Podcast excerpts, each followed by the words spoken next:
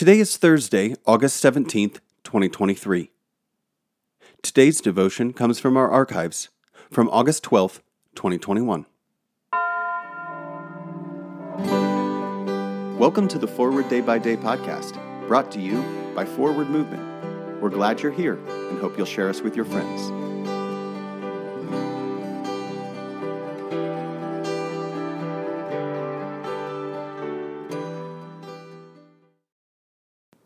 Today is Thursday, August 12th, 2021.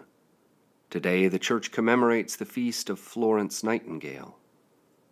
Today's reading is from Mark chapter 10, verse 38. But Jesus said to them, You do not know what you are asking. Are you able to drink the cup that I drink, or be baptized with the baptism that I am baptized with? Our readings speak of trouble caused as people act based on assumptions. James and John decide that they know how things will work out for Jesus. Jesus tells them of his upcoming passion, yet the sons of Zebedee blithely ask for privileged places next to him and even promise to share Jesus' cup. In Acts, angry Israelites are convinced that Paul brought a Greek into the temple. In Samuel, numerous supplicants ignore the king's court as long as Absalom offers what they want. These self serving deceits lead to discord for the disciples, persecution for Paul, and civil war and death in ancient Israel.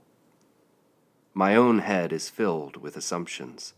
Some come from my upbringing, some from my job, some from the media, and some just seem to find their way in. Most of the harm I've done in my life comes when I don't check my assumptions before acting on them.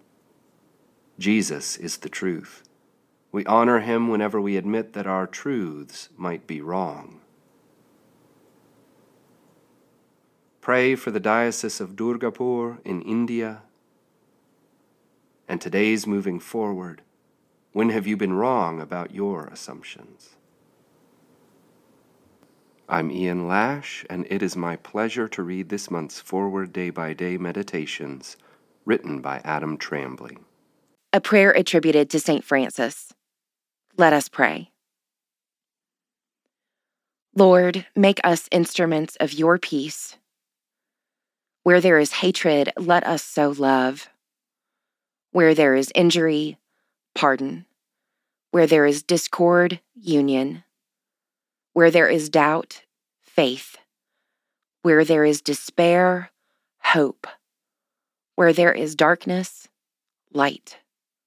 Where there is sadness, joy.